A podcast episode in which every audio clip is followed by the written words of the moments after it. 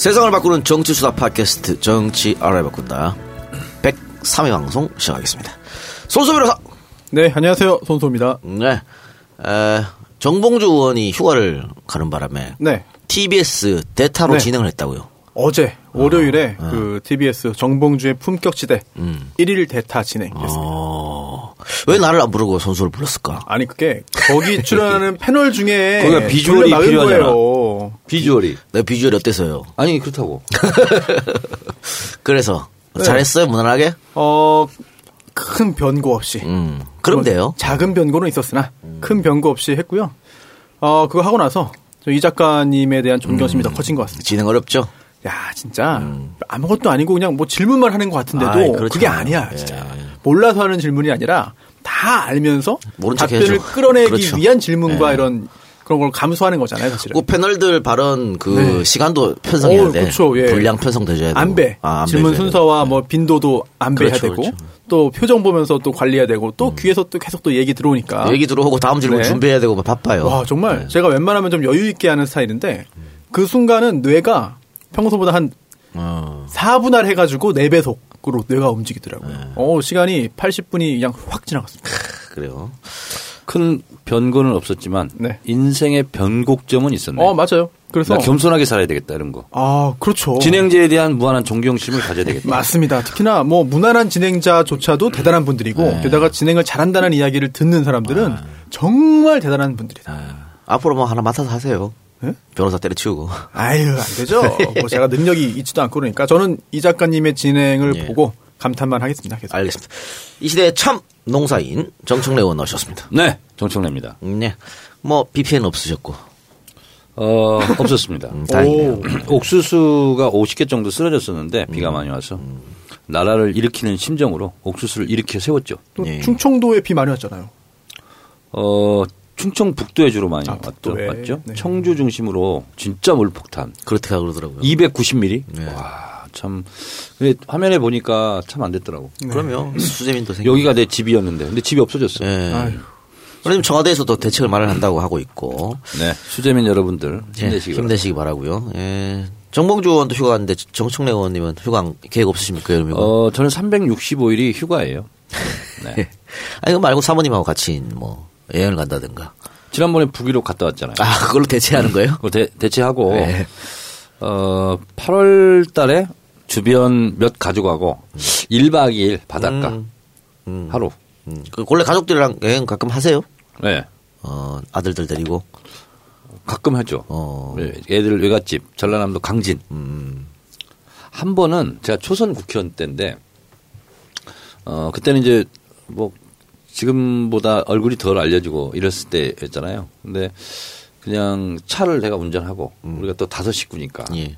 탁 타고 아무 데나 발길 닿는 대로 어. 야 가자. 그래서 멋있다. 제가 하동 정 가잖아요. 그래서 하동을 가자. 아. 한 번도 안 가봤으니까. 어, 저 가봤습니다. 배 타러. 그래서 연고도 없는데 그냥 갖고 있는 무작정. 하동 정가니까 연구가 있지. 깊은 연구가 있지. 저도 미랑 한번 가봐야겠네요. 그래서 어. 화개장터 갔다가 쌍계사 갔다가 그냥 시간 되면 먹고 어. 시간 되면 아무 데나 모텔 들어가서 자고 그렇게 했는데 지금은 좀 불편할 것 같아. 알아보는 사람이 좀 있으니까. 그때는 네. 뭐 그런 것도 없고 너무 좋았어요. 그 아드님들이 이제는 그 아빠랑 여행 가는 걸 좀 부담스러워할 나이인데. 어, 지금은 좀 괜찮지. 음. 이제 애가 이제 하나, 그래가 대학생이고 둘째가 재수생인데 요때 이후로는 괜찮아요. 음, 그러니까 한 중고등학교 때는 중고등학교 어, 때는 절대 안 가죠. 안 가지. 친구들이랑 갔으면 갔지. 저희가 처음에 네. 어, 다섯 명이 교회를 다니기 시작했어요. 네. 그러더니 큰 애가 어, 중1 되니까 빠져. 그래서 네 명이 다녔어요. 네. 그러니까 둘째가 중1 되니까 또 빠져. 어. 그래서 세 명이 다녔어요. 그래서 셋째가 또 중1 되니까 또 빠져. 그래서 결국 지금 둘이 다니고 있어. 아 중일이 문제구만. 중1 때 빠져요, 애들이. 6학년 때부터는 안 다닌다고. 어. 내가 왜 다녀야 되냐고. 어. 그러면서 이제 강한 항의와 불만 이런 게 있죠. 아, 참 머리 컸다고. 그럴 수 있죠. 네. 네. 선수 변호사는 미랑 한 번도 안 가봤어요? 미랑 못 가봤습니다. 아, 미랑 볼거 네. 많아요. 제가 안동은 재판하러 가봤습니다. 아, 그래요. 네. 네. 미랑 많이 가보세요. 음. 좋습니다. 알겠습니다. 먹을 것도 많고. 그래요? 네, 볼 것도 많고. 제가 영천도 가봤는데 음. 회의 있어가지고 미랑은 못 가봤네. 한번 가보시길 바라고. 그래요. 어, 손혜원 의원 지난주 결석하고 이번 주 오셔야 되는데, 우리 녹음날 지금 한참 국회 본회의 어, 임시국회 마지막 날이 있거든요. 네. 그래서 추경 처리 때문에 어, 대기. 대기, 무한 대기. 어, 국회의원은 가끔가다 이렇게 약속을 못 지켜서 욕을 먹기도 해요. 어, 근데 그게 어쩔 수 없는 경우가 있어요. 제가 초선 딱 돼가지고 국회에 딱 갔어요. 근데 본회의 대기. 근데 그날이 마침 제 생일날이었어요. 그래서 이제 시골에서 형님들도 올라오시고 막내가 국회의원 돼서 첫 생일인데 어, 생일상을 좀 차려줘야 되겠다. 못 들어갔어요. 그 다음 날 들어가 새벽에. 그렇죠. 예. 가보니까 다 가시고 그렇게 됐어요. 어쩔 수 없죠. 뭐. 어쩔 수 없어요. 나라인 하는데. 네. 그러니까 오늘 같은 경우도 아유 손혜원 의원 안 나와서 섭섭해 하실 분이 계실지 모르지만 오늘 굉장히 중요한 날입니다 사실은. 그렇죠. 예, 자 그러면은 광고 듣고 와서 본격적으로 방송 한번 들어가 보도록 하겠습니다. 안녕하세요. 팟캐스트 동지 여러분. 범교텔레콤 대표입니다. 7월 범교에서는 노트7 리퍼 예약 판매, 2G폰에서 LTE폰 전환 가입자 혜택, 인터넷 가입 혜택, 아이폰 6 특가 이벤트 등 많은 이벤트들이 있으니 사이트 goodskt.co.kr로 접속하셔서 확인하시기 바랍니다. 범교텔레콤은 010-7114-9795, 010-7114-3333으로 연락하실 수 있습니다. 더운 날 건강 유의하세요. 감사합니다. 안녕하세요. 고민 고민하다가 직접 홍보하려고 나왔습니다. 각질, 굳은 살, 거친 발 신경 쓰이시죠?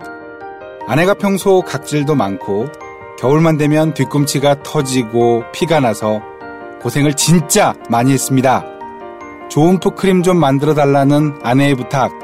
심혈을 기울여 만들었죠. 제품 나오고 자신 있어서 홈쇼핑에도 도전했지만 쫄딱 망했습니다. 지금은 입소문이 나서 지마켓, 옥션, 11번가 등에서 푸크림 1등 하고 있습니다. 비단발 만들어드리는 비단발 크림. 정치 알바 청취자 여러분들께는 일주일 사용 후 효과 없을 시 무릎 꿇고 무조건 반품 받겠습니다. 검색창에 비단발 크림. 네, 광고 듣고 왔고요. 어, 앞서 들은 광고는 이제 범교텔레콤 광고입니다. 어, 7월에도 역시 다양한 이벤트를 준비했다고 하니까 어, 핸드폰 바꾸실 계획이 있으신 분들 범교텔레콤을 한번 연락해 보시기 바랍니다. 기기 변경 특가 이벤트도 진행 중이니까 많은 관심 부탁드리고요. 당연히 상품권 및 사은품, 인공지능 누구 이게 휴대폰이나 인터넷 함께 바꿀 때 제공이 된다고 합니다. 010-7114-3333 010-7114-3333으로 전화해 주시고 만약에 전화가 안 되면 문자 남겨놓으면 다시 연락드린다고 하니까 전화해 보시기 바랍니다. 그리고 두 번째 광고는 신규 광고인데요. 님 정청래 의원이 만지고 있는데 비단 발크림. 아, 거친 발꿈치 때문에 저 고민하는 분들 많이 계시죠? 이게 비단 물론 발에 바르는 크림이지만 비단 발크림이 발크림이 아니라 예. 띄어쓰기 보세요. 이게 비단발 크림. 아, 비단 발 크림이 아니고 네, 아, 비단발 보세요. 네, 크림. 띄어쓰기 그렇군요. 보세요. 비단발 크림. 예. silk foot cream. 그렇습니다.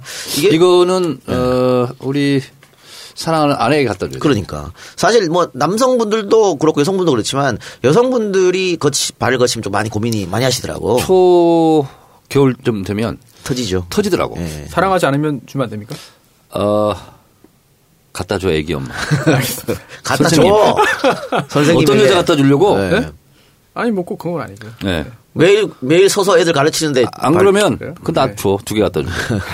그래요. 비단 비단발 크림. 예. 어이, 아이 작가님 때문에 계속 헷갈리잖아요. 그 아니 이렇게 읽어야 될 것 같아. 비단발 크림. 예, 비단발 크림. 비단발. 예. 발 뒤꿈치 문제 때문에 어, 좋다는 발 관리 제품 다 써보고 병원도 다녔는데 효과가 없었는데 비단발 크림 구매하고 각질 찾았다는 그런 후기도 있다고 하니까. 비단 예. 발이 터졌어도 비단발 크림을 바르면 낫습니다. 그리고 사실은 음, 발뿐만이 아니고요. 발바닥, 손 갈라짐, 팔꿈치 각질, 무릎 무릎 각질에도 사용해도 좋다고 합니다.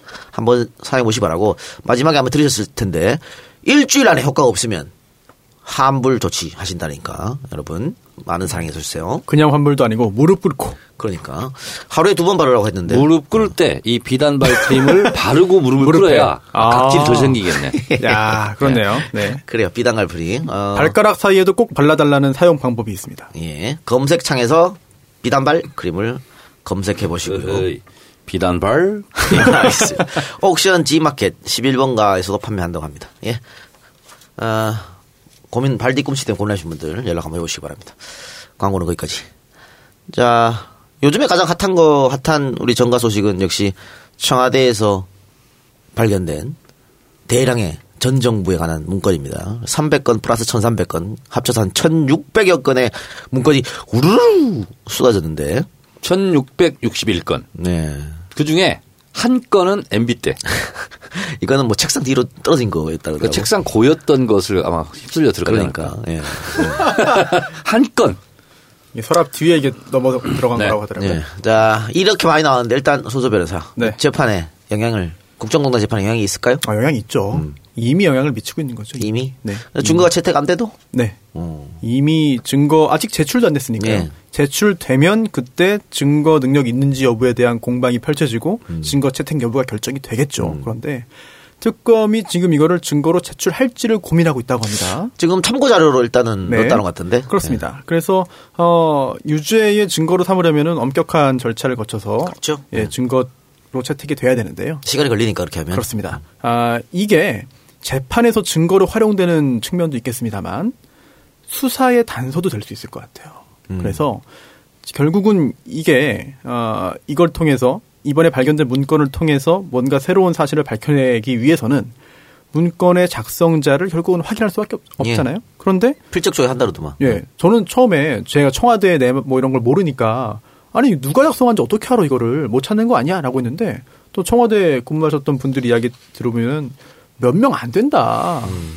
좁혀진다 많이 그렇다면은 그러한 사람들에 대해서 전수 조사를 해서 다 불러서 모은 다음에 한 명씩 한 명씩 불러서 당신이 이거 작성했냐 하나 확인하면 작성자가 확인될 거거든요. 일단 홍남기 국무조정실장. 네. 이분 이분 이미 어 자백했죠. 내가 했다 지금 얘기했어요. 네, 이게 뭐냐면. 시기가 나와 있잖아요. 네. 그리고 이것은 예를 들면 비서실장이 어, 주관하는 회의였다. 그럼 적는 사람 누가 있을 거 아니에요. 어, 무슨 정무기획 비서관이라든지 누가 적는 사람이 있고 그렇지 않는 경우는 이건 대체적으로 누가 아, 필기를 한다. 누가 서기를 한다. 이게 다 나와 있잖아요.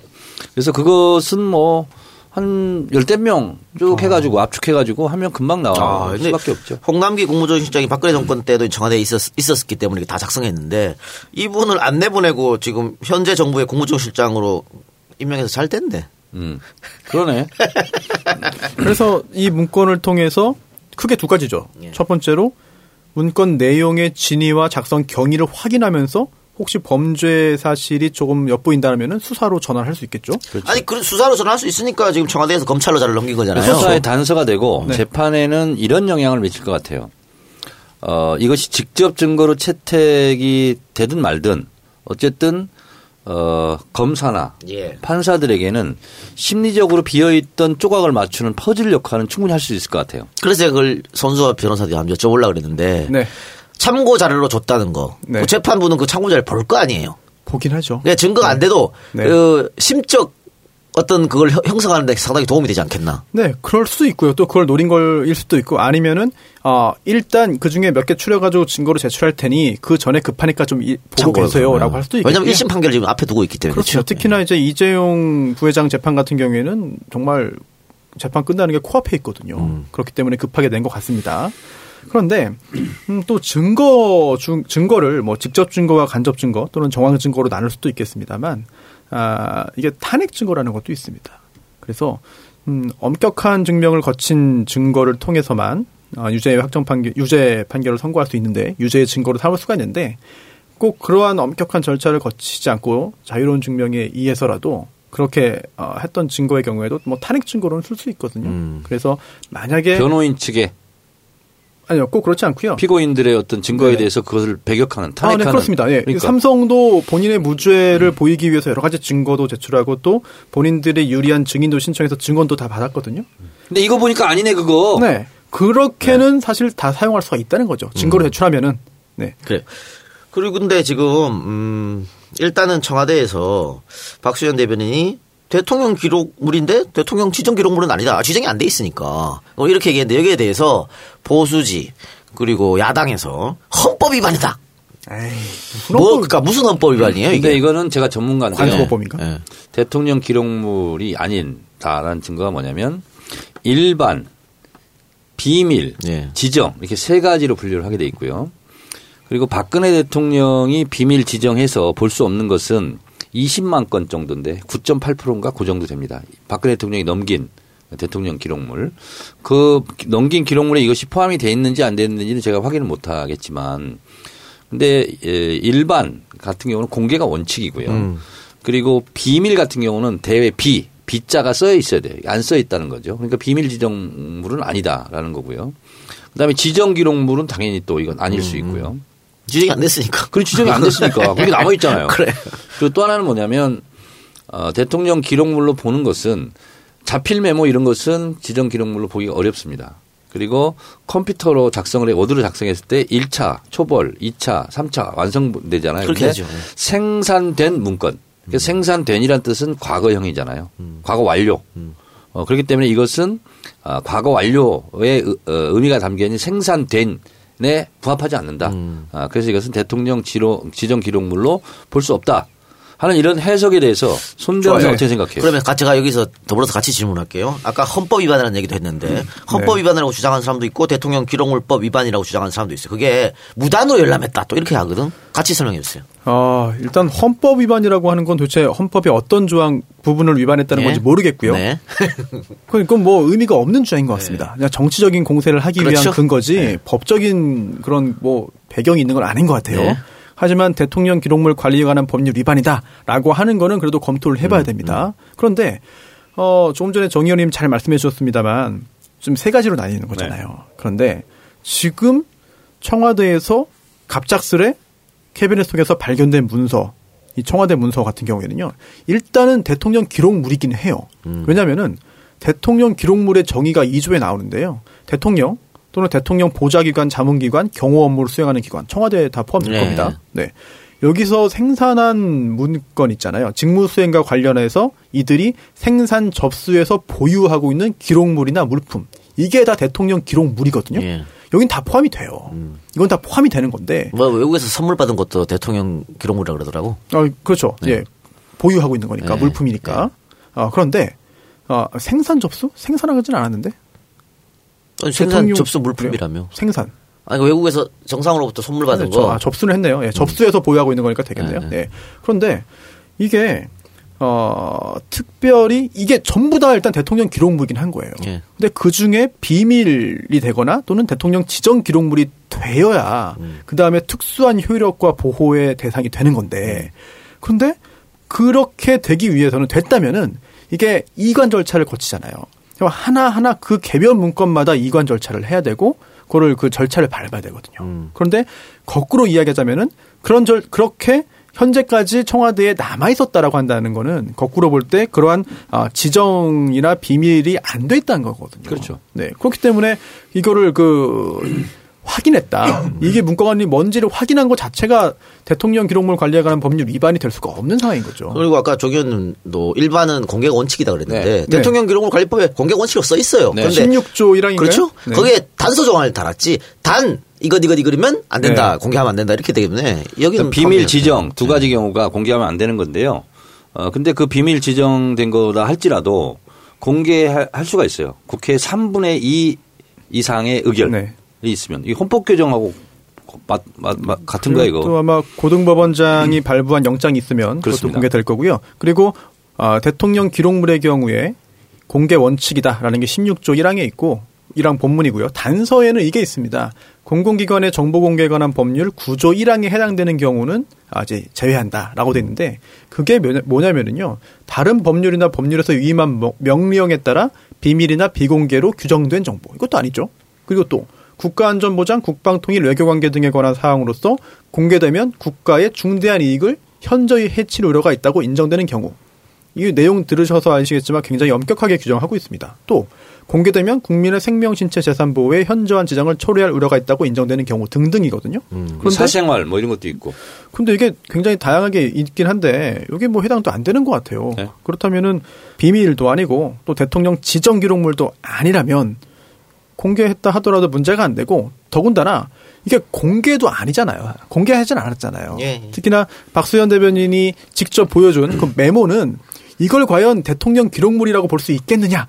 거기도 대통령 기록물이라고 안 본 거예요. 청와대는 그거는 적어도. 그래서 이것은 대통령 기록물법 위반이 아니다라는 것을 어제 JTBC 팩트 체크에서 확인이 아, 됐어요. 그랬나요? 네. 오. 아니다. 아이고 볼걸 괜히 괜히 했네. 그래요. 네. 우리보다 거기가 더 신뢰가 가니까.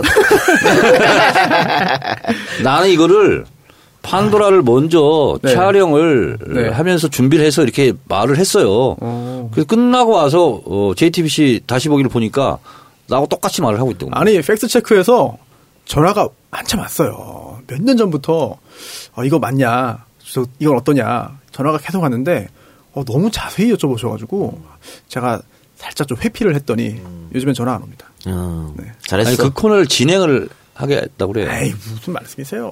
저는 진행은 아, 어제 한 번 해본 걸로. 네, 아, 이거 아, 진행. 한번 해보니까 절대 네. 진행할 수가 없다. 네. 음, 진행은 진행을 타고난 분들이 있는 것 같습니다. 네. 네. 진행을 앞으로 계속 진행할 수가 없네. 최진행 좋아하십니까? 네. 최진행이라고 있어요? 하나, 아니, 하나, 하나, 하나 선수. 하나 좋아하시잖아요. 어. 야구 선수예요? 네. 어쨌든 이 문건이 이제 발견됨으로써 가장 곤혹스러워한 사람은 지금 재판 국정농단 재판을 하고 있는 사람들 것 같아요. 그래서 이제 이재용 이런 사람들이 재판 방식을 바꿔야 되는 거 아닌가? 지금까지는 완전히 무죄라고 주장했잖아. 이제는 네.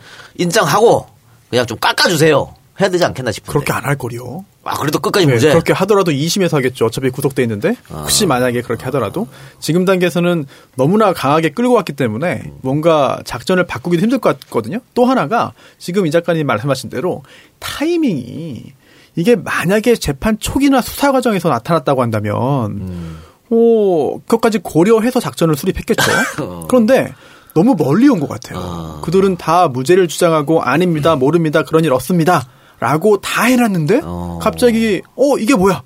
이거 이러지도 못하고 저러지도 못하고 이런 상황 아닌가 싶습니다. 달리다가 급브레이크를 밟고 유턴을 하다 보면 궤도 이탈을 해요. 아, 전복. 더 대형 사고가 나. 그러니까 지금 이 문건도 그렇고 또 정유라도 정유라도 갑자기 아. 팩펑따끔 발언을 지금 하고 있으면서 야 정말 예. 엄청나죠. 그래서 참 희한한 타이밍이다 싶어서 요즘 음모론이 좀 돌아요. 아하. 음, 이거를 정권 교체하고 두 달이나 지났는데 왜 두 달 동안 캐비넷에 가만히 있었을까?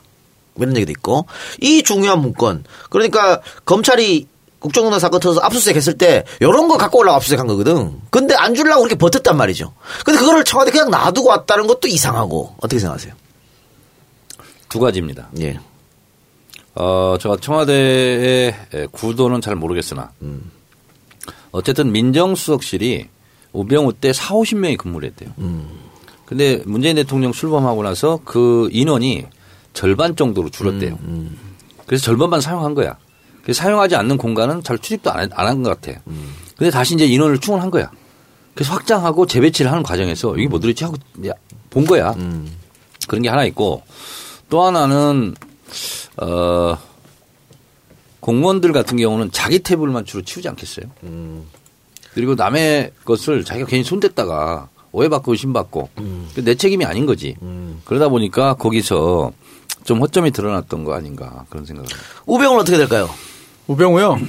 아무것도 모르는 상황 아니겠습니까? 그 아무것도 모른다 네, 그러더라고. 그렇죠. TV 봤는데 아무것도 모르겠습니다 그러던데. 전혀 뭐 상황 모르겠다라고 하고 있는데 뭐 지금 상황에서는 그렇게 말할 수밖에 없을 것 같고요. 어, 또 묘하게 그 청와대 재직 기간하고 거의 대부분 겹치잖아요. 아, 민정 민정 네. 비서관 하고 민정 수석할 때 있었은 그러니까 거니까. 딱 겹치기 네. 때문에 뭐 본인이 굉장히 좀 당혹스럽지 않을까 그런 생각이 들고 어 재판이 뭐 아주 많이 진행되진 않은 상태이기 때문에 지금 단계에서 이거를 수사의 단서로 해서 새롭게 뭔가 드러날 가능성도 상당히 좀 있어 보입니다. 게다가 음 당시 민정수석실에서 근무했던 사람들을 사람들 중에 참고인으로도 조사 안 받은 사람들 꽤 있잖아요, 지금. 예. 그런데 어, 이제는 누가 작성했고 어떤 경위로 이런 문건이 작성됐는지를 밝혀야 되니까 검찰 입장에서도 결국은 최대한 많은 사람을 최대한 신속하게 조사를 할 가능성이 있어 보이는데 그런 상황이라고 한다면 지금처럼 우병우 전 수석의 뭐 힘이 이제는 뭐 현실적으로 빠진 상태라면 그동안 통제되어 있던 것들이 많이 풀릴 가능성이 있지 않겠느냐 그런 기대를 좀 해보겠습니다. 그러니까 이게 이렇게 또 경황도 없이 이런 문서를 이렇게 남겨뒀던 것이 우병우 다음에 최재경, 네. 조대환 이렇게 있잖아요. 그렇죠. 민정수석들이 기간이 확 짧아. 확확 바뀌어가지고 이걸 뭐 인수인계를 받고 어떤 문건이 있고 뭐 이런 것을 잘 몰랐던 것 같아. 근데 오늘 청와대가 민정수석실로 가는 계단에 설치되어 있던 검색대를 철거한 영상을 공개했어요. 그러니까 이게 십상시 문건 터지고 나서 민정수석실에서 문건에 특수용지를 사용해서 반출을 못하게끔 복사도 안 되게끔 사진도 못 찍게끔 만들었다는 거 아니야. 응? 전 그런 게 있는지도 몰랐어요. 그러니까 희한해. 과학 기술은 희한한 거예요. 야, 어. 그랬는데 지금 언론 보도를 보면 청와대에서 근무했던 사람들이 이그 최순실 사태 터지고 모든 문서를 파쇄했다 그랬거든. 네. 증언을 모든 문서 다 파쇄했는데 왜 그게 남아있는지 우리도 모르겠다. 뭐 이런 얘기했어요. 그래서 음모론이 또 하나 있는 거죠. 음. 그 시기에 대한 음모론도 있지만 이게 어떻게 입수된 거냐. 음. 그래서 일각에서는 뭐, 어, 이틀 전입니다. 음. 처음에는 이게 그 우연히 발견된 게 아니라 누군가 제보 가지고 있다가 내부 고발. 제공한 거다. 음. 그리고 그럴 경우에 내부 고발자의 신원이 드러날 우려가 있어서 보호 보호해야죠. 차원에서 네. 어, 우연히 발견된 걸로 했다라는 이야기들이 꽤 신빙성 있게 돌았는데 네. 하지만 이번에 또 정보수석실에서 천 건 넘게 발견되니까 발견되고 나니까 그런 또 그런 주장은 약간 좀 힘을 잃지 않았나 싶은데 글쎄요. 정무수석실에서 천몇 개 발견됐는데 전수조사를 지시했다 그래요? 네. 그러면 또 이거보다 더뭐 아는 게 나올 확률이 있지 않아요? 나오면 좋겠어요, 사실. 어. 뭐 안보실 이런 데서 나올 수도 있죠.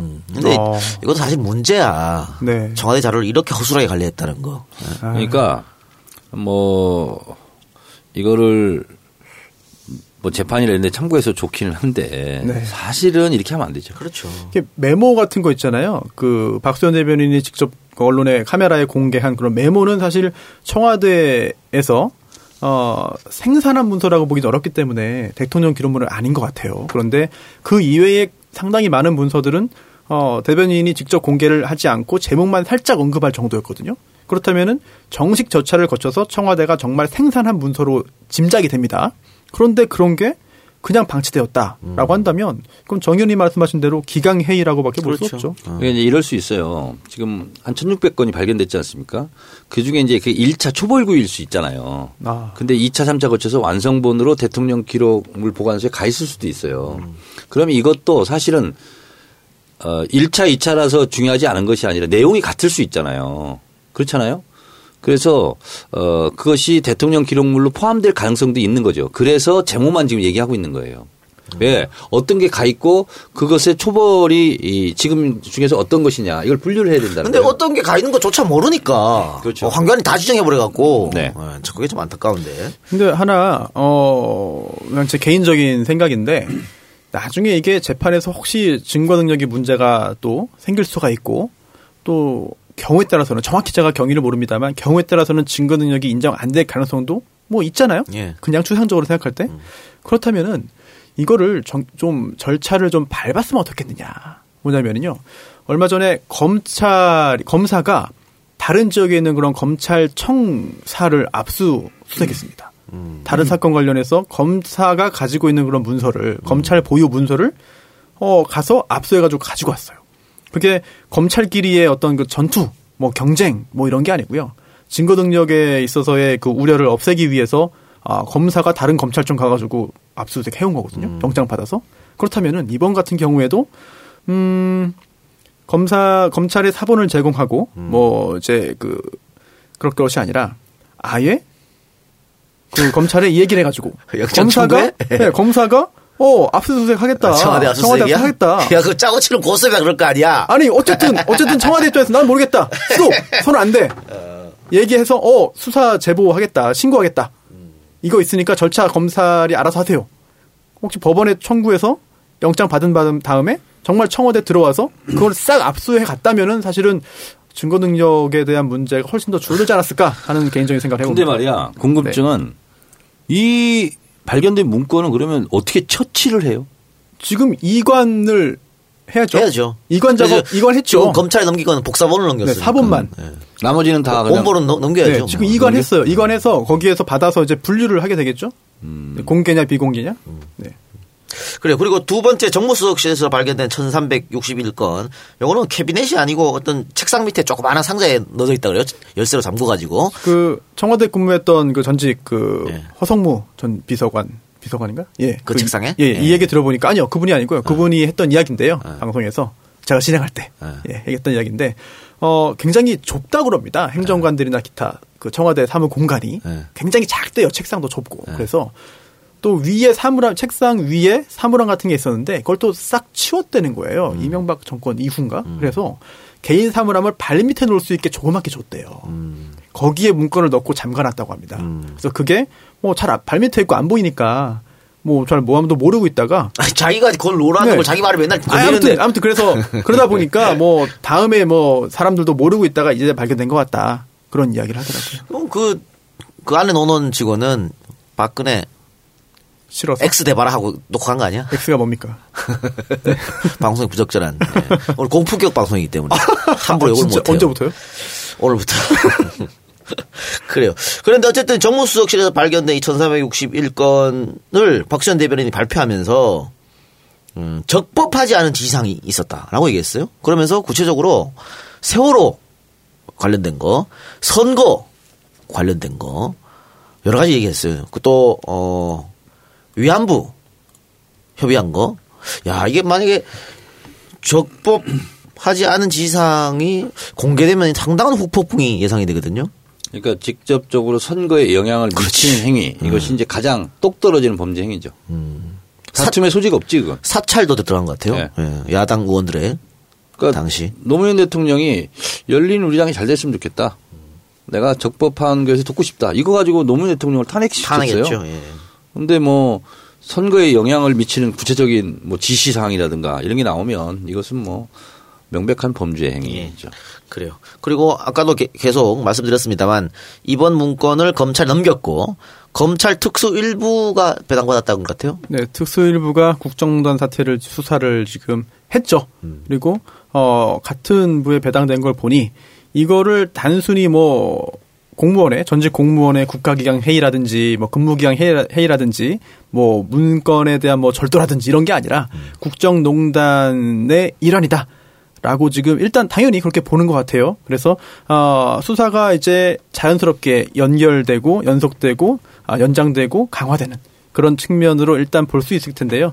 중요한 거는 성과겠죠. 예. 그래서 어, 지금 재판이 이루어지고 있음 진행되고 있습니다만 피고인들에 대해서 유죄 판결의 증거로 쓸 수 있게 잘 해야 될 것 같고 예. 혹시라도 혹시라도 아 당시에 뭐 국가 2인자라든지 기타 굉장히 높은 공직에 있었던 사람들에 대해서도 새로운 혐의가 있다.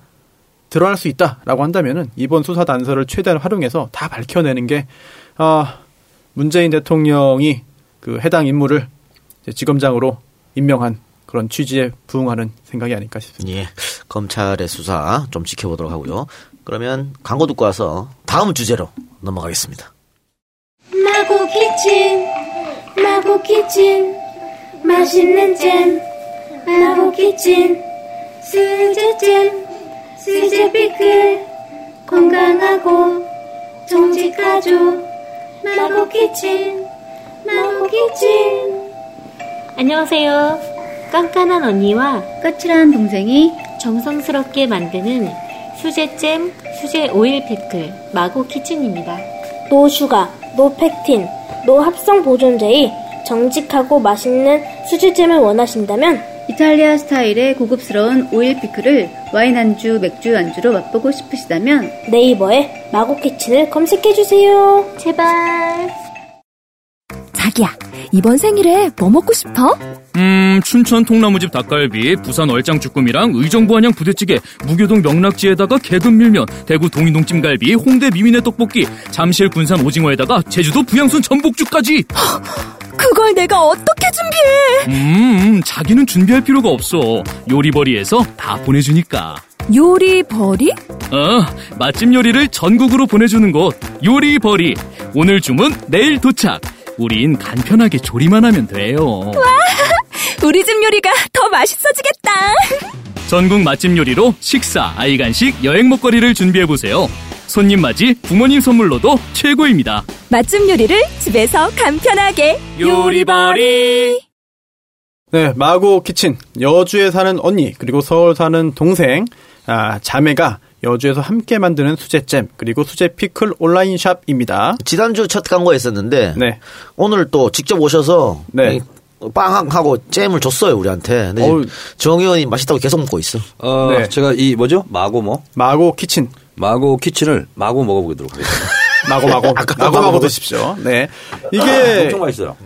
유기농 대부분 유기농 제품을 사용했고요. 그리고 설탕, 펙틴, 합성 보존제 사용하지 않았습니다. 근데 설탕을 안 쓰는데 어떻게 이렇게 맛있을까? 달달하게. 과일 자체의 당도 당분을 굉장히 활용한 것 같은데 굉장히 붙어 맛있어요. 있는데 식빵을 만든 회사는 아니죠? 식빵은 아니고요. 잼에서요. 식빵은 잼이죠. 식빵은 거들 뿐. 음. 핵심은 잼입니다. 네. 잼. 에, 이게 맛도 저도 좀 전에 먹었는데 굉장히 맛있습니다. 예. 맛도 좋고 아 그리고 또 건강에도 좋은 그런 그 마고 키친의 잼 그리고 피클인데요.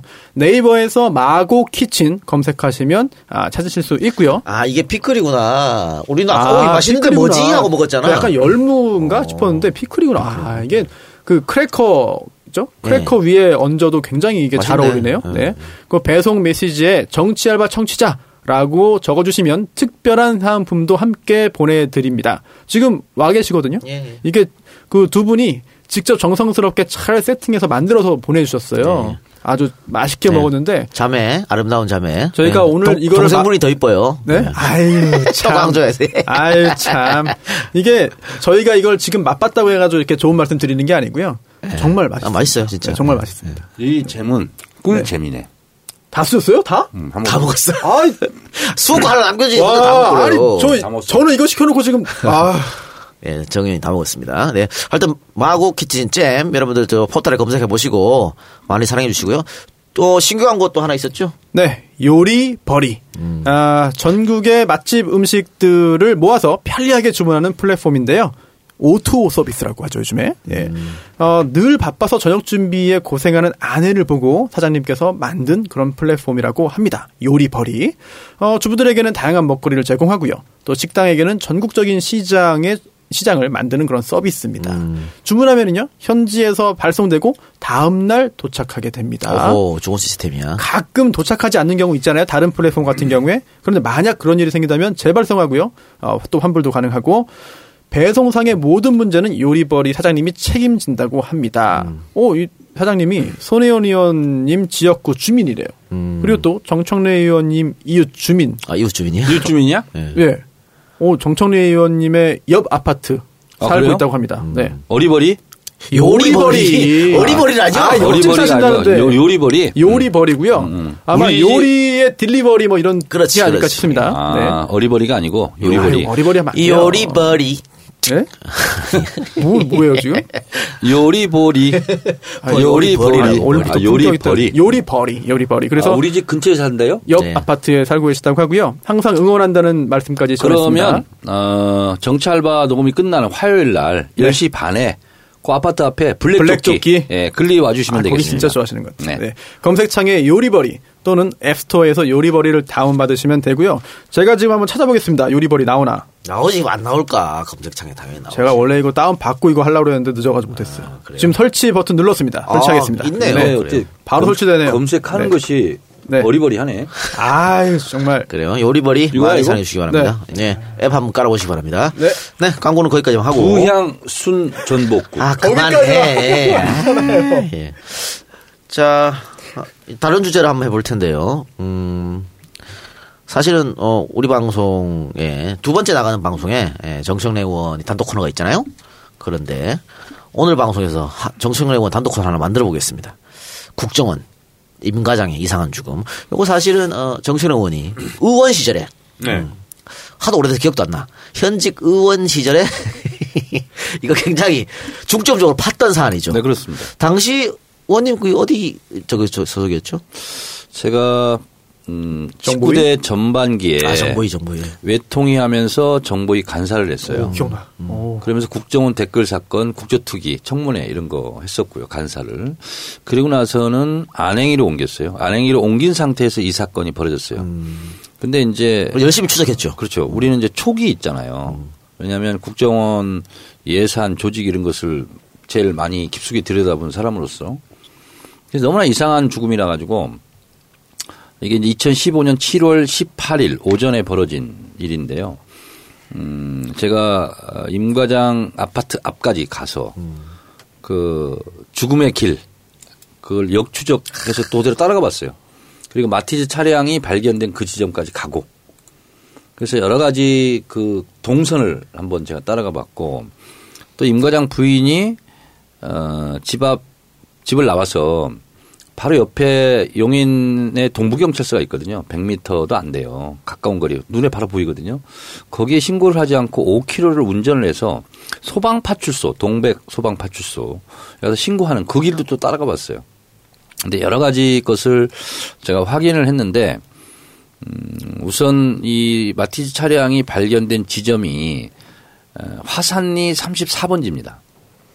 근데 소방한테 먼저 신고를 하고 소방이 위치 추적을 한 것도 이상한 일이지만 그 소방도 어 10시 17분에 위치 추적을 시작하거든요.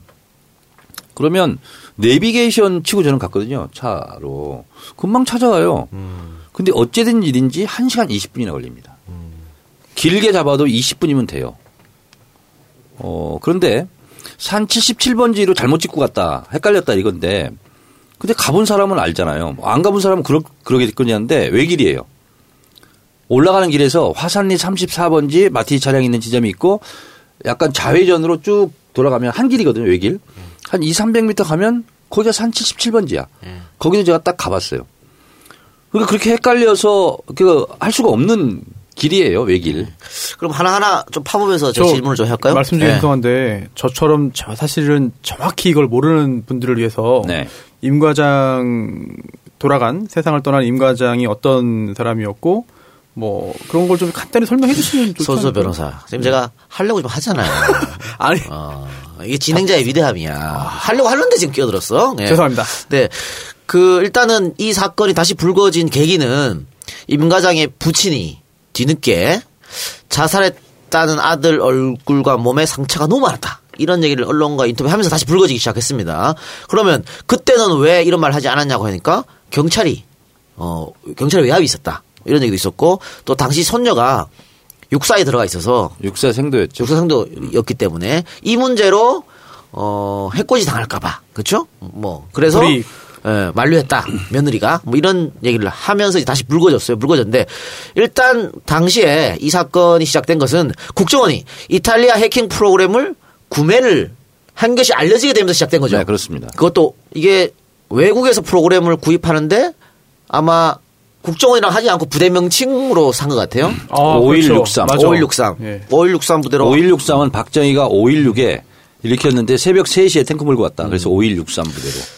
그랬는데 그것도 사실 웃기 이거 이걸 이게 사실 외부로 알려준 것도 국정원은 엄청난 잘못이에요 사실은 그렇잖아요. 어, 근데 그 해킹 프로그램은 사찰 민간인을 사찰할 수 있는 여러 가지가 있기 때문에 근데 해킹 프로그램을 파는 회사가 해킹당한 거예요. 그렇죠. 예. 그래가지고 폭로가 된 거야. 그래서 국정원의 이메일이 거기서 나온 거예요. 5163 부대. 5163 부대가 실존하는 게 아니라 국정원을 그냥 별칭으로 암호명이에요. 하는 거죠. 암호명이에요. 암호명. 네. 예.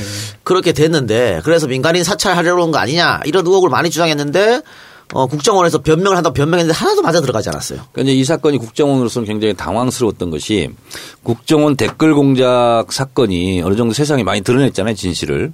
그런 상태에서 해킹 프로그램을 샀다.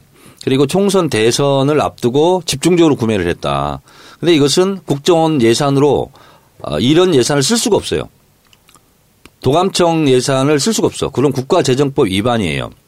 그리고 당연히 총선 대선 직전에 이런 해킹 프로그램을 샀기 때문에 민간이 사찰하는 거 아니냐. 당연한 합리적 의심을 할 수가 있죠. 그랬을 때 국정원이 뭐라고 발표했냐면 이것은 우리는 민간이 사찰을 하지 않았고 북한 정보를 수집하는 데 쓰려고 그랬다. 간첩이 카톡 쓴다 뭐 이런 말 있죠. 예. 그것이 국기문란 사건입니다. 정보는 어떤 경로를 통해서 어떤 목적으로 누구를 대상으로 이게 다 정보예요. 네. 저는 그때 주장했어요. 이런 국정원이 어딨냐 도대체. 우리는 이걸 통해서 북한 정보를 입수한다? 라고 말하는 국정원이 어딨냐. 그 자체만으로 국기문란 사건이고요. 국정원장의 사퇴감이에요. 어쨌든. 그런데 이 프로그램이 얼마나 무섭냐면 JTBC 손석희 앵커가 직접 방송 중에 시연을 했어요. 이걸 가지고. 어떻게 되냐면요. 이 프로그램을 딱 깔잖아요. 그러면 이 프로그램이 내 핸드폰에 깔려 있는지 모릅니다. 제가 손수 변호사한테 문자를 하거나 카톡을 해요. 네. 그러면 국정원 직원이 네. 실시간으로 화면에 보입니다. 다 들어보죠. 똑같죠. 그리고 화상전화처럼 내 얼굴이 국정원에 보여요. 카톡 하고 있는 순간. 알고 안철수 의원이 민주당 시절일 때 시연했었네 또. 네. 아, 기억난다. 아, 굉장히 그거군요. 무서운 거예요. 그래서 이것을 이제 어쨌든 국정원 댓글 사건으로 곤욕을 치른 어, 국정원으로서는 어떻게든 이것을 무마해야 되는 입장이었는데 어, 사망한 임 과장이 네. 이게 이제 국정원 3차장 소속이거든요. 첨단 장비 전산, 뭐 해킹, 뭐, 뭐 이런 거 있잖아요. 이런 것은 어, 장비, 전산 이쪽은 제 3차장 소관이거든요. 이 3차장 직원이었던 예, 거예요. 기술 개발국 소속이었고 요 팀원이 4명이었습니다. 해킹 프로그램 사, 사서 운영하는. 그런데 임 과장이 팀장, 네. 팀의 팀장이었고 사망 당시 45세. 한 20년 동안 예, 국정원에서 사이버 안보 분야에서 일했다고 합니다. 전문가네요. 이, 이 그렇죠. 프로그램을 도입한 공로로 승진을 합니다. 음. 아, 도입한 공로로요? 네. 그래서 실제로 임 과장의 핸드폰을 문자 내용을 분석해서 JTBC에서 어제 보도했거든요. 근데 너 승진할 거니까 승진 그 실적에 이거 넣어라. 핸드폰 프로그램이가 한 거. 근데 이거를 돈 주고 사오는 게 어려운 일인가요? 어렵다면 어려울 수 있죠. 보안을 유지해야 되잖아요. 그래서 위에 있는 처장인가 누가 그임 과장한테 카톡을 한다는 거 아니에요. 아니, 문자를 한다는 거 아니에요. 너 승진 고가에 이거 중요하니까 반영하라고. 네가 저- 적으라고. 그래서 승진까지 했어요. 예, 예. 그리고 이게 에, 사찰 민간인 사찰 의혹이 불거지자 어, 국정원 내부에서 특별 감찰을 받습니다. 임 네. 과장이 받고 사망한 게 18일이죠. 7월 18일. 18일 어, 오전 음 10시경 예. 안팎으로 추정이 일단 되죠. 새벽에 임 과장이 18일 오전 새벽에 출근한다면서 자신의 마티즈 승용차를 타고 집을 나가죠. 집을 나가요. 이 마티즈 승용차도 사실 많이 많았잖아요. 네. 이게 임 과장이 자살하기 한 2주 전에 샀다 그래요? 저희가 이제 대전에 가서 추적을 했는데요. 네. 이분이 이제 그 대전으로 쫓겨났어요. 그런데 대전의 어느 목산지한테 이 차량을 구입합니다. 예. 그리고 그 차를 타고 다니는데요.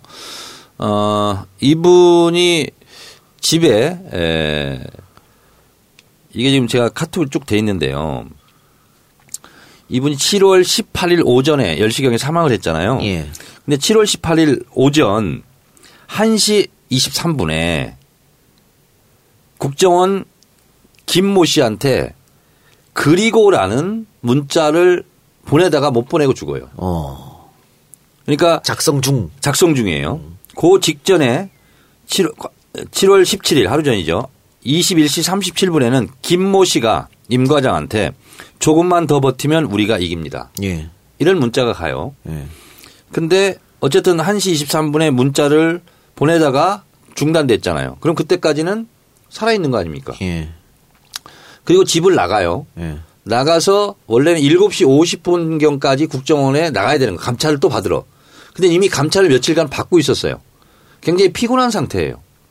그런 상태에서 마지막 화산리 버스 정류장에서 거기 이제 도로거든요. 2차선 도로인데 거기서 산길을 올라가서 한 1km 정도 올라가서 막다른 길에 이제 마티즈에서 이제 숨진 채 발견되거든요. 근데 마지막 화산리 버스 정류장에 마티즈가 CCTV에 찍히는 것이 오전 6시 23분입니다. 예. 그러면 근데 6시 23분까지 이 임 과장이 슈퍼에 들러가지고 번개탄도 사고 이런 과정이 쭉 있거든요. 자, 그런데 이상한 것은 뭐냐면 자살을 결심했으면 집에서 쭉 그 버스 정류장 지나서 사망 지점까지 쭉 가야 되잖아요. 일직선으로. 그렇지 않습니다. 갔다가 다시 후진했다가 옆으로 갔다가 오른쪽으로 갔다가 새길로 갔다가 굉장히 차량 동선이 무언가 석연치 않아요. 망설였다는 증거. 번개탄은 본인 산건 맞나요? 그거는 맞는 걸로 확인이 저희가 그때 했는데요. 자, 그러면 어, 최근에 불거진 의혹부터 제가 짚어보면 아버지 그 임희문 선생, 임희문 씨의 말에 의하면 얼굴에 상처 투성이었다. 예. 온 몸이 뭐 하여튼 말이 아니었다는 거예요. 그래서 뭐라고까지 얘기하냐면 이렇게까지 할 필요가 있었는가. 유서 쓰게 하고 그냥 편안하게 이렇게 하지. 경찰 측은 거기에 대해서 그 번개탄이 타면서 화상을 입은 것이다. 그건 말이 안 되는 거예요. 제가 네. 그 차량 상태, 임과장 시신 상태 있잖아요. 사진 찍은 것도 다 봤어요. 아 그때 정청래 의원이 사진이 소방 당국이 찍은 거하고 경찰이 찍은 거하고 다르다 이렇게 주장했는데. 그건 좀 이따 말씀드릴 아, 건데 예, 예. 지금 바, 로 말씀드리면 예. 어 11시 30분에 10시 17분에 이제 위치 추적이 들어갔고요. 소방 그 소방에서 11시 30분에 현장에 도착합니다. 도착한 이후에 10시 2 10시 30분에 도착하는데 27분 후에 11시 반이요. 11시 반, 그러니까 28분이가 도착해요. 27분 후에 사망을 확인합니다. 그 34번지가 외딴 길이에요. 근데 그 27분부터 55분까지 뭐 수색 확대를 지시했다고 막 변명을 해요, 지금. 해명을 하고, 경찰, 경찰 측으로부터. 그리고 가장 이상했던 것은 어찌됐든 경찰이 안 간 것이 첫 번째 이상한 거고 소방이 먼저 갔어요. 현장에 도착합니다. 무전이 뭐라고 나오냐. 거미줄 치겠다고 나옵니다. 네? 거미줄 치겠다. 그게 무슨 말이에요? 무전을 끊겠다 이거죠. 무전을 여러 사람이 듣습니다. 아, 그렇죠. 자, 거미줄을 친다는 것은 무전을 끄고 핸드폰으로 통화하겠다는 거예요. 누가 누구한테 한 말입니까? 그게? 소방끼리. 아. 근데 놀라운 사실은 거기가 핸드폰 안 통하는 지역이에요. 어? 핸드폰 안, 안 통해요. 제가 그 지장, 그 지점에 갔었잖아요. 네. 내가 먼저 좀 떨어지고 우리 보좌관 네. 뒤에 있고 그래서 핸드폰 했더니 핸드폰이 안 돼. 그게 객관적으로 뭐 기지국 이 없거나 뭐 그래가지고 핸드폰 불통? 지역입니다. 난청 아, 지역. 그러면 더군다나 무전으로 때려야 되거든. 그렇죠. 근데 무전을 여러 명이 들을 수 있다는 거예요. 그래서 거미줄을 칩니다. 그리고 불통이 돼요. 아니 그냥 사람 한 명 자살한 건데 무전 여러 명 들으니까 아마 그게 무슨 이유예요? 그렇죠. 뭔가 이상하죠. 위에서 위에서 뭐 지시나 지침이 내려온 건가요? 그러니까요. 좀 더 얘기하면 이제 손수 변호사도 이해가 갈 거예요. 도대체 어. 이해가 안 가지 않습니까? 예. 그리고 27분 후에 사망을 확인합니다. 그래서 내가 왜 발견 후에 네. 그 즉시 마티의 차량을 발견했다. 시신을 발견했다. 이 발견했다는 말이 없습니다. 무전 내용에. 자, 더욱 놀라운 것은 지문이 19개가 차량에서 발견됐습니다. 네. 하나는 임 과장 지문이에요. 네네. 하나는 권모 소방장이에요. 네. 자, 근데 권모 소방장은 두 번째 문을 열었던, 열었던 사람이에요. 첫 번째로 문을 열었던 사람이 신모 소방장입니다. 네. 근데 신모 소방장 지문은 없어져요. 두 번째 한 사람이 권모 소방장이에요. 그래서 이건 국회 안행위에서 제가 직접 두 소방관을 출석시켜서 물었어요. 어. 신모 소방관 당신이 처음에 열은 거 맞냐? 맞습니다. 권모 소방장 당신 두 번째 문을 여는 게 맞냐? 맞습니다. 근데 왜 첫 번째 문을 연 사람의 지문은 없고 두 번째 연 사람 지문만 있냐? 저희들은 모르겠습니다. 그리고 17개 쪽지문이 나옵니다. 쪽지문은 분간할 수 없다. 식별할 수 없다. 그래서 수사를 안 합니다. 근데 요즘 기술 되는데? 개발해서 되는데 얼마 전에 태완이법이 통과되면서 쪽지문으로 잡았잖아요. 쪽지문을 잡았잖아요. 쪽지문도 뭐 크기에 따라 다 다르겠지만 불가능은 아닌 것 같은데요. 쪽지문이 17개가 나와서 그래서 제가 강신명 청장한테 이 쪽지문은 왜 수사를 안 하고 감식을 네. 안 하냐. 아, 식별 불능입니다. 이렇게 답변했어요. 글쎄요. 이상하죠? 네. 그리고 제가 그때 제기를 했어요. 첫 번째 문을 열어서 어, 임 과장의 시신 사진을 찍은 것은 소방입니다. 그러니까 11시 28분부터 55분 사이겠죠. 경찰은 12시 55분에 도착합니다. 경찰이 또 찍어요. 음. 근데 찍었을 때 네. 시신의 상태가 달라요. 소방에서 찍었을 때는 운전석에서 조수석 있으면 핸들 있지 않습니까? 네. 그쪽으로 이렇게 쓰러져 있어요. 네. 근데 무슨 화상 입고 한 상황은 말도 안 되고요. 그 사진을 봤잖아요. 근데 얼굴이 잘 안, 분간이 안 될 정도예요. 근데 경찰이 찍었다는 사진은 약간 올라와 있어요, 얼굴이. 얼굴이 그래서 식별이 가능해요. 그래서 제가 이게 이상하다, 안행하면서. 그랬더니 수사국장이 두 사진을 갖고 왔어요. 카메라 각도가, 찍는 각도가 틀려서 그렇다는 거예요. 근데 그 프로파일러 있죠. 배상훈 씨? 배상훈. 예. 그분 얘기는 매뉴얼이 있답니다. 시신이 차량에서 발견했을 때 차문을 열고 찍는 각도가 있대요. 아. 그 각도가 틀리면 문책상이랍니다. 네. 더 놀라운 것은 이상한 것은 김민기 의원한테 처음에 상태가 어땠냐고 보고를 합니다. 김민기 의원한테 첫 번째 국회 보고했을 때는 누가 보고했나요? 경찰이? 네. 네. 임 과장 시신이 뒷좌석에서 발견됐다. 이렇게 첫 보고를 합니다. 어. 근데 그 다음 날 와서 아, 이게 아니에요. 앞좌석에서 발견됐어요. 어. 하고 정정합니다. 그거는 진짜 이해가 안 가는 부분이네. 그래서 이게 말이 되냐. 네. 그때 저희들이 착각했습니다. 아니, 제일 중요한 게 시신이잖아요. 네. 근데 시신이 처음에 뒷좌석에서 발견됐다고 그래. 근데 앞좌석에서 발견됐다고 하루에 정정을 합니다. 자, 또 이상한 것은 손 변호사 잘 들어요. 지금 네. 잘 이게 팩트를 모르는 분이 예. 이제 이해를 손수 변호사가 이해를 하면 다른 분도 이해를 예. 하겠죠. 어, 김 과장이 감찰을 받으러 가야 됩니다. 7시 50분경에 보통 국정원에 도착하고 8시부터 감찰이 시작됩니다. 안 나타나요. 근데 국정원 3차장 소속이라겠죠. 국정원 3차장이 8시 40분에 이것은 신경민 의원의 이제 전원에 의하면 그때는 제가 국정 어, 정보위가 아니었으니까 8시 40분에 이렇게 지시합니다. 119 소방대에 신고해라. 누가 누구한테요? 국정원 직원한테. 아, 3차장이요? 네, 3차장이. 예. 그러니까 이제 그런 지시를 받았는지 임 과장 부인이 옆에 있는 용인 동부경찰서 100m 정도밖에 안 떨어져 있는 거기에 신고를 하지 않고 5km를 운전을 해서 동백 소방 파출소에 신고를 합니다. 왜요?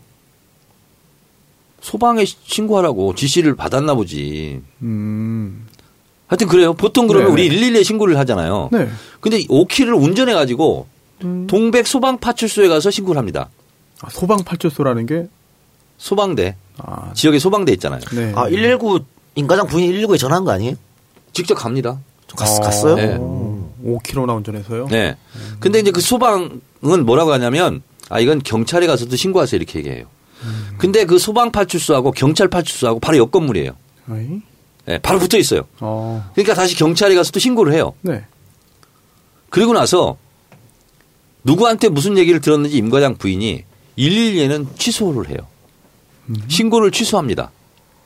왜죠? 모르죠. 이상하잖아요, 그러니까. 그런데 더 이상한 것은 아니, 뭐 이래요? 이게? 더 이상한 것은 다시 112에 또 전화를 합니다. 취소가 안 된 것 같아요. 바로 취소해 주세요. 근데 112에 신고한 것이 신고를 했어요. 취소한다고 전화했어요. 근데 취소가 안 된 것 같습니다. 112에 취소가 됐는지 안 됐는지 확인이 어떻게 일반인이 가능할까요? 안 가능할까요? 어떻게 알아요? 안 가능하죠. 네. 근데 그 전화를 합니다. 취소가 안 된 것 같다고. 빨리 취소하라고. 참 모르겠네.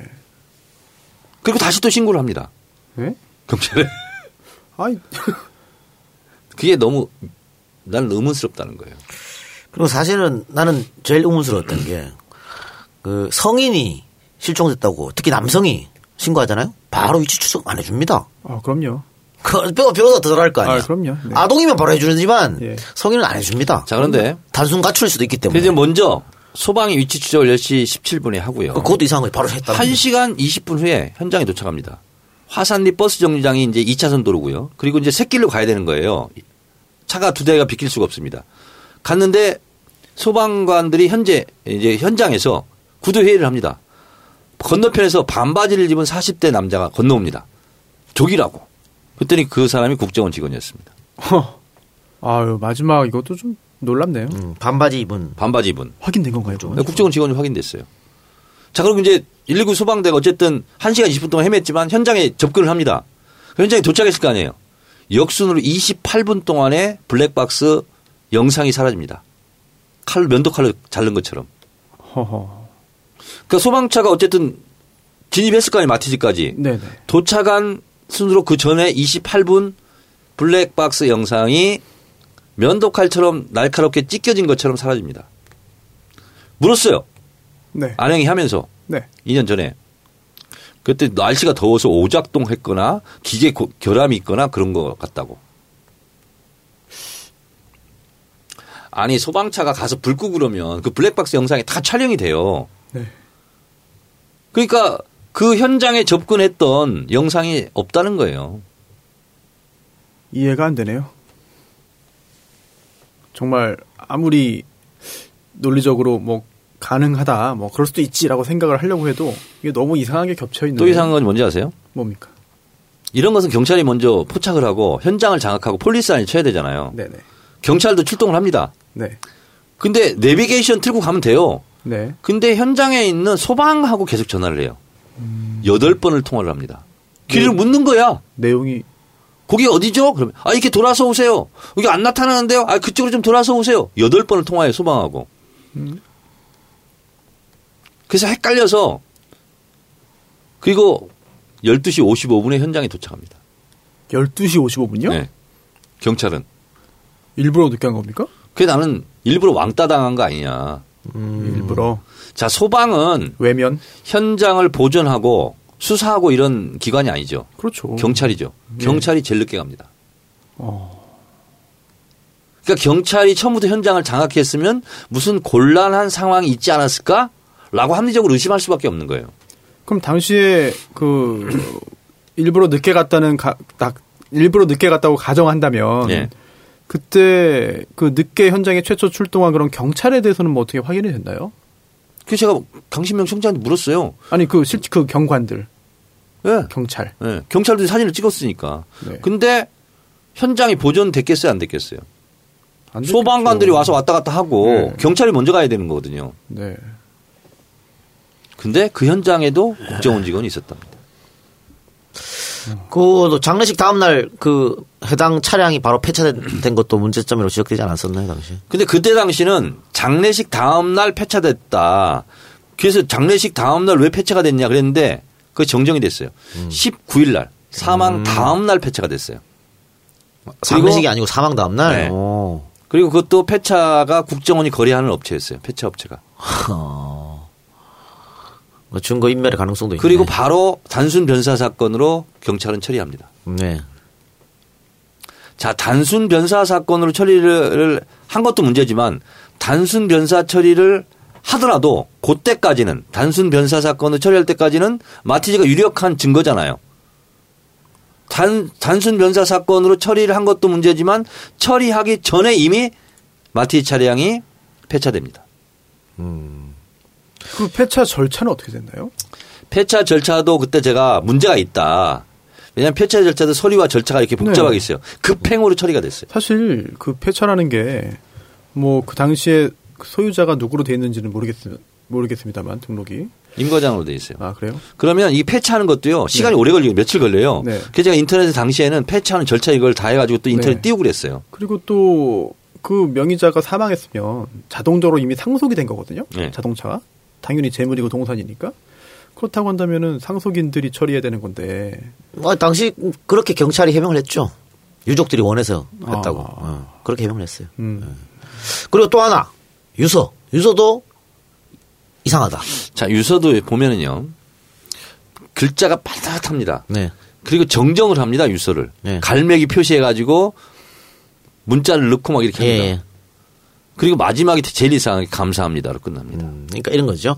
원래는 대테러 공작 활동에 지원했던 자료를 이었는데 거기다 갈매기 표시해서 집어넣어요. 음. 대테러 대북 공작 활동에 오해를 일으킨 지원했다 이런 식으로. 근데 음. 그것도 그렇습니다만 어 반듯하게 쓰다가 갑자기 다음 문장이 한 칸 위로 올라가는 게 있습니다. 첨삭을 하려고 일부러 그랬던 것처럼 마치 네. 그러면서 국정원이 이렇게 했는데 갈라놓고 국정원 직원이라고 하거든요. 실수인가요? 그래서 갈매기 표시가 여러 군데 나오죠. 예. 이게 원래 이분의 뭐 글 쓰는 습관이 이런 건 없었습니까? 그 기사가 옆에 쭉 쓰다 갑자기 한 칸 위로 올라 쓰는 건. 자. 보세요. 유서를 쓸 때는요 많이 떨리고 긴장되고 그러잖아요. 그러니까 그 필차 너무 안정감이 있어요. 야 이거 진짜 이거 한 줄 올라간 거는 좀 이상하죠? 글쎄요. 네. 뭐좀 이상한데. 그리고 그 마지막에 이제 감사합니다로 끝나는 거. 감사합니다는 없답니다. 유서에 지금까지. 어 이거 감사합니다는 제가 에르엔들한테 이메일 보낼 때마다 항상 끝맺는 건데 그러니까 이건데 필체는 인간적 필체가 맞는 걸로 보이고요. 네. 어, 그렇게 판명 났을 겁니다. 근데 예, 저는 이렇게 네. 의심했어요. 당시에 국정원에서 감찰 받으면서 썼던 음. 자술서, 진술서가 유서로 변질된 거 아니냐.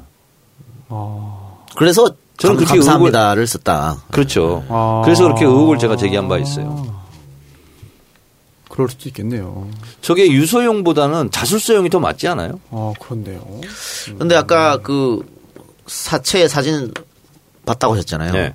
그러면 그때 이상한 점은 없었어요? 지금 붙인 말대로 막 맞은 게 보였다든가. 그 아버지는 얼굴에 상처가 수도 없이 많았다 네. 이런 이야기를 해서. 그러니까 얼굴이 이렇게 가려져 있어요. 이게 이 운- 이 운전석이잖아요. 이렇게 가려져 있어가지고 옆모습이 이렇게 보여가지고 그렇게 하면 마이크로 안 나오잖아요. 예. 네. 그래서 아, 그렇구나. 저희는 봤습니다. 네. 네. 그래서 운, 그 운전 기어 있잖아요.